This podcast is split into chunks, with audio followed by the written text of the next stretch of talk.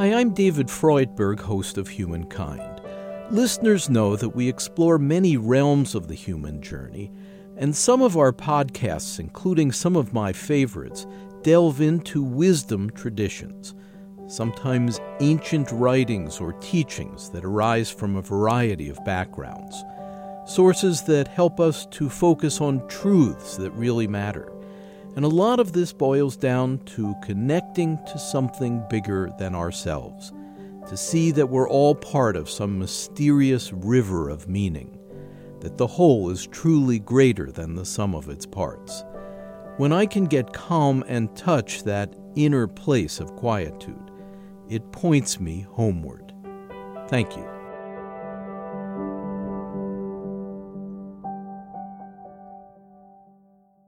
Humankind is produced in association with WGBH Boston and supported by the Humankind Program Fund.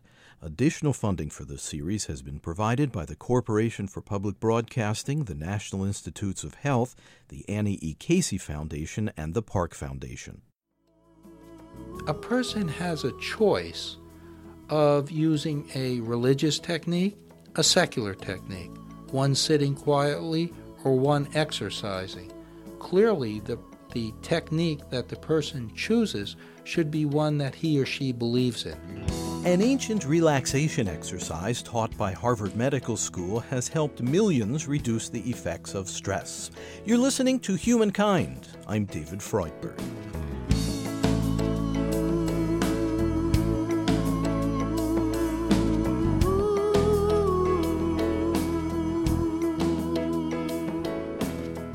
Anyone who's had to cram for an exam or work extra hard to finish a project on deadline knows that sometimes stress can be beneficial, improving performance.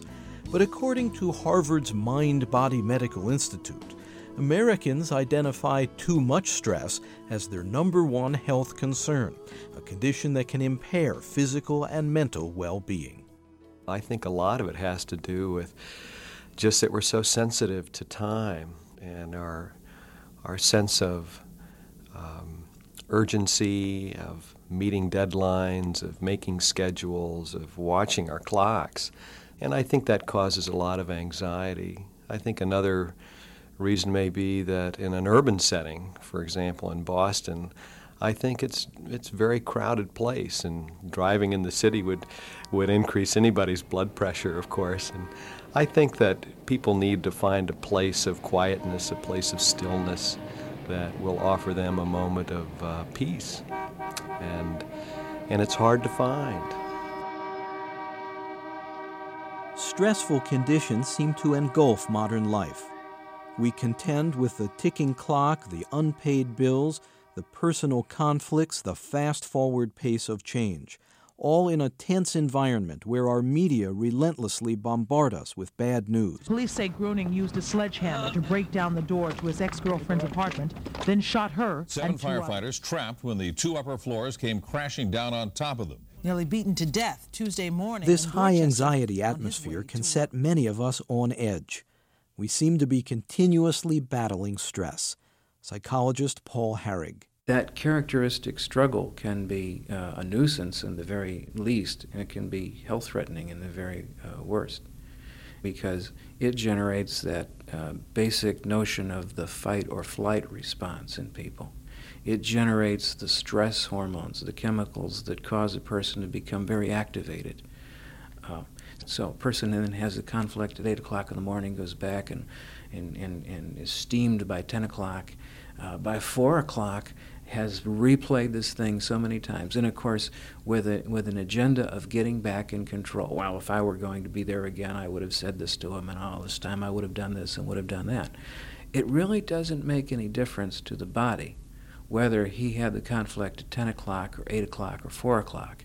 The same level of stress hormones are charging around in his body the same excesses of those stress hormones are creating physical problems potentially for him. Uh, they're certainly creating problems in terms of the effect of wear and tear that he didn't need. Our brain triggers release of stress hormones when it perceives some crisis that might require arousing the body. This automatic mechanism, which has been called the fight or flight response, increases your blood pressure as well as your rate of breathing and the rate at which your body burns fuel. The same physical changes occur even when that crisis is purely in your mind. Thus, while sitting calmly in a movie theater watching a chase scene, your heart may start pounding.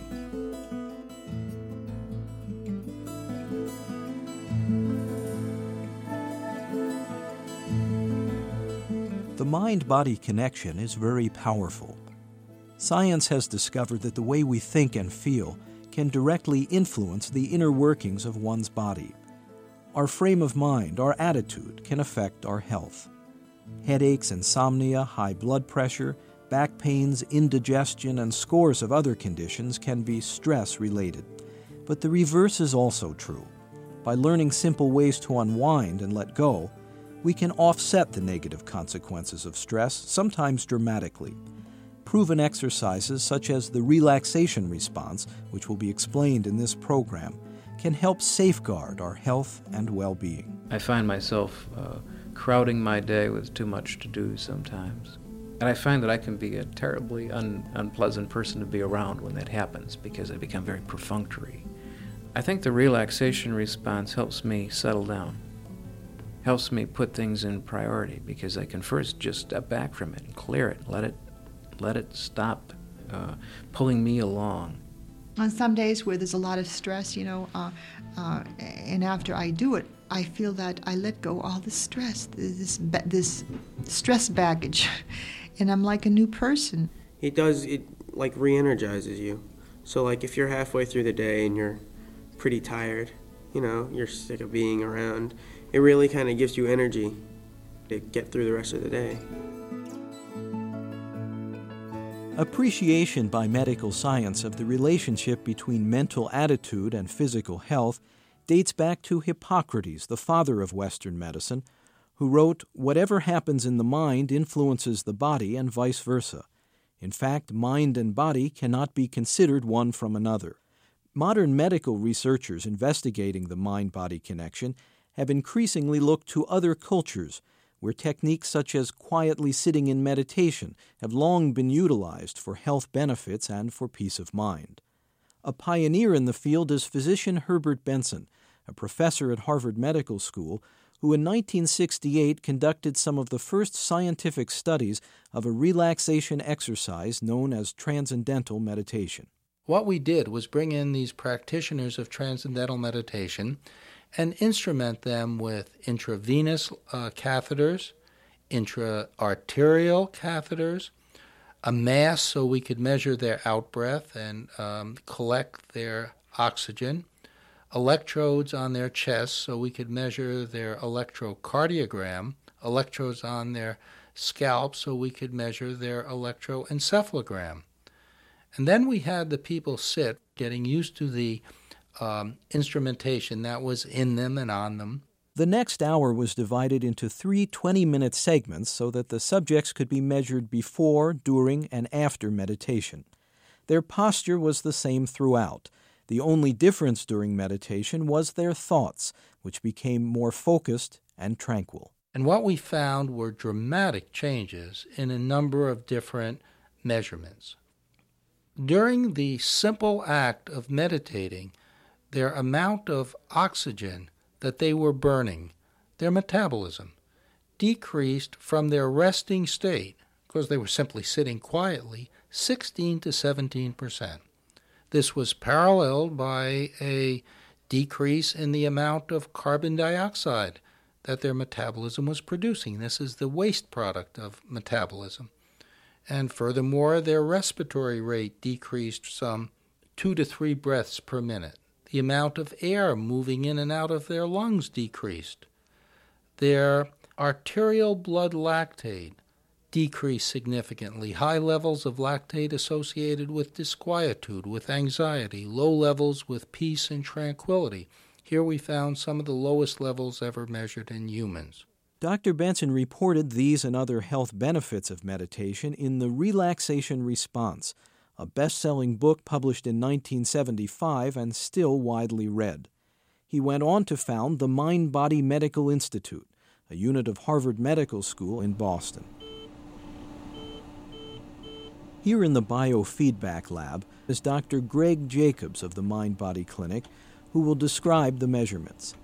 The meditator, Tricia Zudermeister, explains the experience of centering herself in relaxation. You have to become aware of your mind wandering, and then you have to choose to go back to whatever it is you're focusing on, and that's that's when the meditation happens during that choice, I think.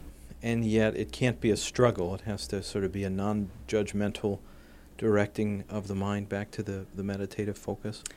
No, it can't be a struggle. It's more like an observation. It's it's more l- like noticing that something is happening and and making a, a change or making an adjustment. But it, it's it, you have to be in the place of being an observer um, rather than being um, a judge or a critic of it. Okay, Tricia, we're going to hook up a couple of sensors here that will measure the effects of the relaxation response on your body. And one of the sensors we're going to attach to you is just this disposable muscle tension sensor. And we're going to attach this to your forehead, and it has a couple of uh, metal electrodes on it, and those electrodes measure changes in muscle tension as they occur. Tricia sits very calmly, propped up by a pillow in a comfortable lounge chair. The round sensor, the size of a silver dollar attached to her forehead, transmits the information into a computer which turns it into an audible tone. When you hear the tone go up, her muscles are tensing up. When the tone goes down, her muscles are relaxing. So go ahead and close your eyes and think about a, a hectic day here at work. Um, maybe a computer crashing. Um, course, there's the tone going up with the computer crashing. Okay, and So obviously you're you're thinking about some stressors, and that tone is bouncing up quite a bit. Okay. Good. Still increasing. Okay. The whole system must have just gone down on your computer there. All right. Now I'd like you to forget those everyday thoughts and transition into the relaxation response. Good. Tones very nice. Tones dropping down. Good.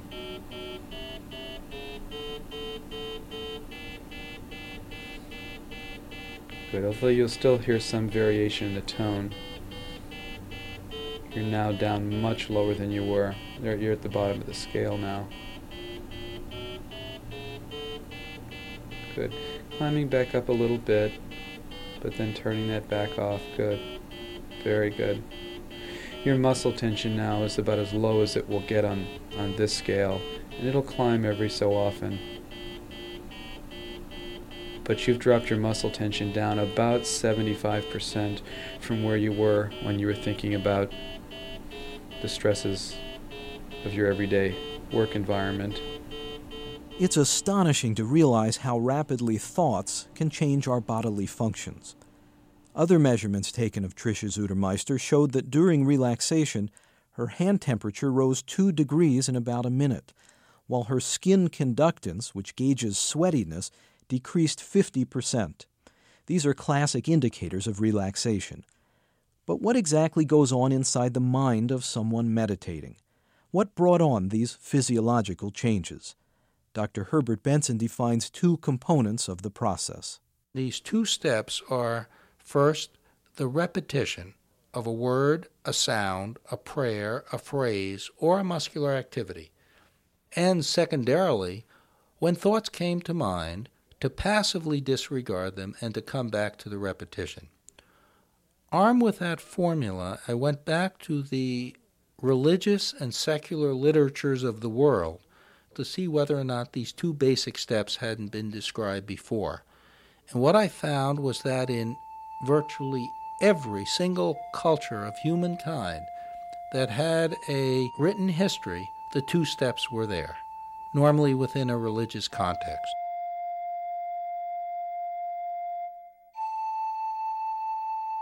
Dr. Benson discovered a treasure trove of ancient guidance for those seeking an experience of inner peace. Scriptures from India, dating back nearly 3,000 years, instruct meditators to focus their attention on the divine and to repeat a divine name or word, often silently, upon each breath. Judaism records prayers in a similar format at the time of the Second Temple around the 5th century BC. A thousand years later, Christian monks known as the Desert Fathers living north of Cairo repeated the word love with each breath while thinking of Jesus. In an ancient Islamic prayer called dhikr, a person inwardly recites the name of God on each breath. Comparable practices are found in Buddhism, Taoism, and numerous other traditions. There are so many different techniques that can be used to elicit the relaxation response. And let me say at the outset that what I'm saying should in no way be interpreted as a scientific or mechanistic explanation of prayer. Rather, I view this as a reaffirmation of what religious people have been telling us for millennia that prayer is good for you. I think they're absolutely right. The practice of repeating a word or sound with each breath can grant a reprieve from the constant churning of our thoughts and worries. The soft rhythm of this repetition, synchronized with the primal act of breathing in and out, seems to calm the mind. It's akin to a restless baby being tenderly rocked by its mother back and forth and lulled to a state of quietude. Here, the mother is the higher power to which meditators open themselves. Dr. Benson reports that 80% of his patients choose some form of prayer as the relaxing phrase they repeat on each breath. For others, it may simply be the word peace or the number one. You should choose a technique that conforms to your own belief system. For example, there are many secular techniques that can evoke the same response. Thoreau, Emerson, Alcott, a hundred years ago, just within four to five miles of where we speak, would evoke this response by looking at sunlight as it shone off of leaves and focused on that in Concord, Massachusetts. This was part of the school called American Transcendentalism, and modern relaxation techniques, progressive muscular relaxation, autogenic training, which is quite popular in Europe, both evoke this same response, as does yoga. So you see, a person has a choice of using a religious technique, a secular technique, one sitting quietly, or one exercising. Clearly, the, the technique that the person chooses should be one that he or she believes in. In general, I would call myself a very concrete person, uh, just very um, much a believer in, in rational thought and, and the intellectual side of, of life. Um, and to me, something like meditation sort of belong with you know aromatherapy and you know I had visions of the Maharishi yoga and and um, incense burning and that sort of thing. And it just you know first my first thought was, do I really want to do something like this? But I think the imprimatur of Harvard and Dr. Benson sort of overseeing this program, I think, gave me some reassurance that this wasn't total quackery. Mark Maremont, now an editor at the Wall Street Journal, has been a patient of the Mind Body Medical Institute. I've been experiencing a bit of uh, pain in my arms and hands related, I thought, to typing. As a journalist, type a lot. And um, had gone to see various medical professionals and had MRI scans. And uh, at one point, I was recommended to have surgery, and uh, I went to see have a second opinion from a surgeon, and he suggested that um, perhaps um, uh, I should try alternative methods first, and he suggested that possibly some sort of tension or stress in my upper body uh, could be leading to, you know, at least uh, exacerbating these problems. The skills of stress management are taught by the Mind Body Institute to patients with ailments that range from chronic pain and infertility to life threatening conditions such as heart disease, cancer, and AIDS. An all too common stress related disorder is insomnia, which was faced by artist Michelle Berti from Dover, Massachusetts, outside Boston. She grew very anxious when a loved one became seriously ill. Well, I just had a very hard time to sleep. and it, it did not seem to get better. It just seemed to get worse. And uh, I went to see doctors and, and uh, um, outside of the mind body, and, and uh, they um, they gave me medication, and I was very much afraid of this. Um, I, I took this for a few months, and, and I asked for help to to stop this medication, and I could not find any help. You know, their approach, the approach to these doctors was take more, take more. Uh, and, and, and, and one evening I, I followed their directions and took more of, of, of this medication, and, and I had a terrible reaction, eh, which really scared me. Both Michelle Berti with her insomnia and Mark Maremont with his chronic pain were reluctant to continue treading down the standard medical path. Berti feared that would have amounted to a long term addiction to sleeping drugs. For Maremont, it would have meant undergoing the surgeon's knife. A search for gentler approaches led them to the Mind Body Medical Institute, where they hoped to find some relief. It was just sort of something in the background all the time, and if I typed a lot, it would it would hurt a fair amount. It's sort of aching, throbbing pain. Um, so I was re- quite anxious to get try to get rid of it, basically. When I had that insomnia and I was up at night, it is the loneliest feeling you have. It can be so lonely and so desperate because here you are trying trying trying to sleep and you just can't sleep and you can't sleep and you're so tired and you try to read you try to watch tv and you still can't sleep after and you feel so isolated because everybody else is sleeping and you're looking at the clock. Then you say well it's 2 o'clock it's 2 a.m it's 3 a.m and, and, and oh, mm.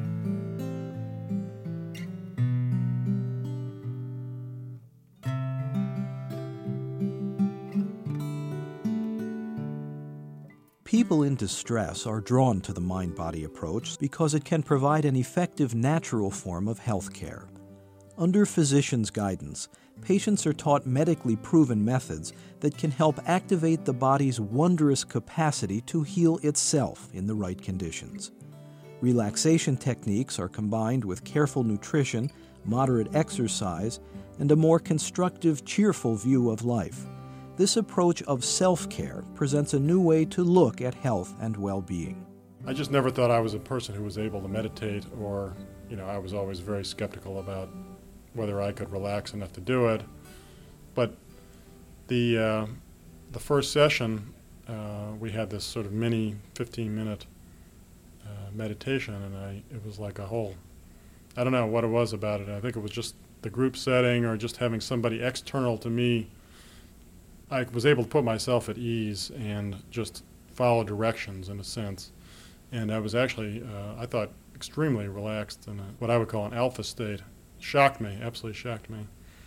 Uh, what, do you, what do you mean by an alpha state? I just relaxed and I really didn't know what was going on in the room. I was just sort of completely into myself. Um, the only previous times I'd experienced it were actually lying on the beach in the sun I feel uh, that I'm letting go stress and worries um, that have become part of me during the day or at night. And I feel that um, I'm cleansing my inner self from all of this. And uh, like my arms and my legs, I, I, really feel them relaxing. It's just a wonderful sensation. Um, I've been um, practicing the relaxation response every day since uh, I was in the insomnia program, and uh, it's part of my life. I've been doing meditation pretty much every morning, or at least every weekday morning. The process that, that they tend to use at the Mind Body Institute, and obviously there are lots of different ways of meditating, is to concentrate on breathing. So, concentrate on the out breath and the in breath and uh, eventually introduce a, a repetitive word or phrase. Uh, I get up at 6.15, 6.20 every morning and retreat to a little room in our house and sit there and attempt to meditate. It doesn't always work, but I just think it's having a, a slow impact on my sort of frenetic approach to life.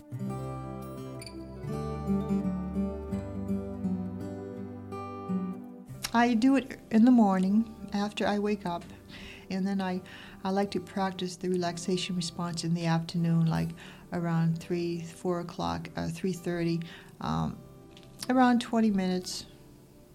You know, it can vary too. It can be ten minutes or twenty or thirty. Uh, um, I'm not so rigid on how much time it takes.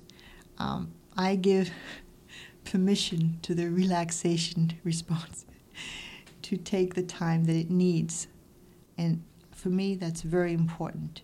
If I put restrictions on it, or if I'm too demanding on it, my relaxation response will not be as good. Because when I do that, I don't let go as much as I should. I have to really let go. What we have found is that the relaxation response is nothing new. Physician Herbert Benson. It's been with people for literally tens of thousands of years. People used to sit quietly once or twice a day and just focus themselves. When you're doing it, as I said, your blood pressure's lower, your heart rate's lower, your amount of oxygen your body's consume, consuming decreases. You tend to look at things differently. And long term, we found we can use this medically to treat conditions that are caused or made, or made worse by stress. First of all, you're less anxious, less nausea, vomiting, diarrhea, constipation, short temperedness, inability to get along with others. You tend to be less depressed, and furthermore, you're less angry and hostile. Physically, it's a treatment for high blood pressure. Stress is a major cause of high blood pressure, and this can be effectively treated now by eliciting the relaxation response once or twice a day. And we use pills with it, but we find that in 80% of people, we can not only lower blood pressure, but also decrease or eliminate their medications.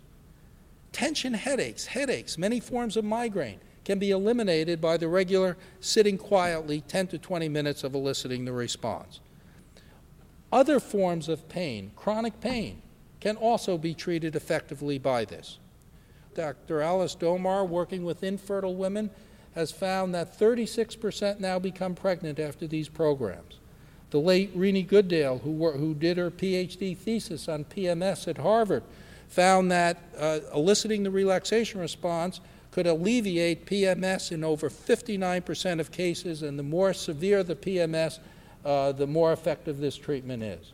Insomnia. 60 million people in America suffer from insomnia. Dr. Greg Jacobs, working with us, has found that 75% of people with insomnia can be cured, and people who haven't slept for upwards of 50 years well now can give up their medications and sleep through the night by using these approaches. When you do the relaxation response while you're doing it, it does something to your attitude. Insomnia patient Michelle Berti. Occasionally, sometimes I will have a night that's not as good, you know, uh, with less sleep, and uh, and eliciting the relaxation response in the afternoon, and like uh, it, I became a refreshed person after that, as if I had slept, you know, several hours. The health benefits of the relaxation response a simple stress reducing technique taught by the Mind Body Medical Institute, located near Boston in Chestnut Hill, Massachusetts.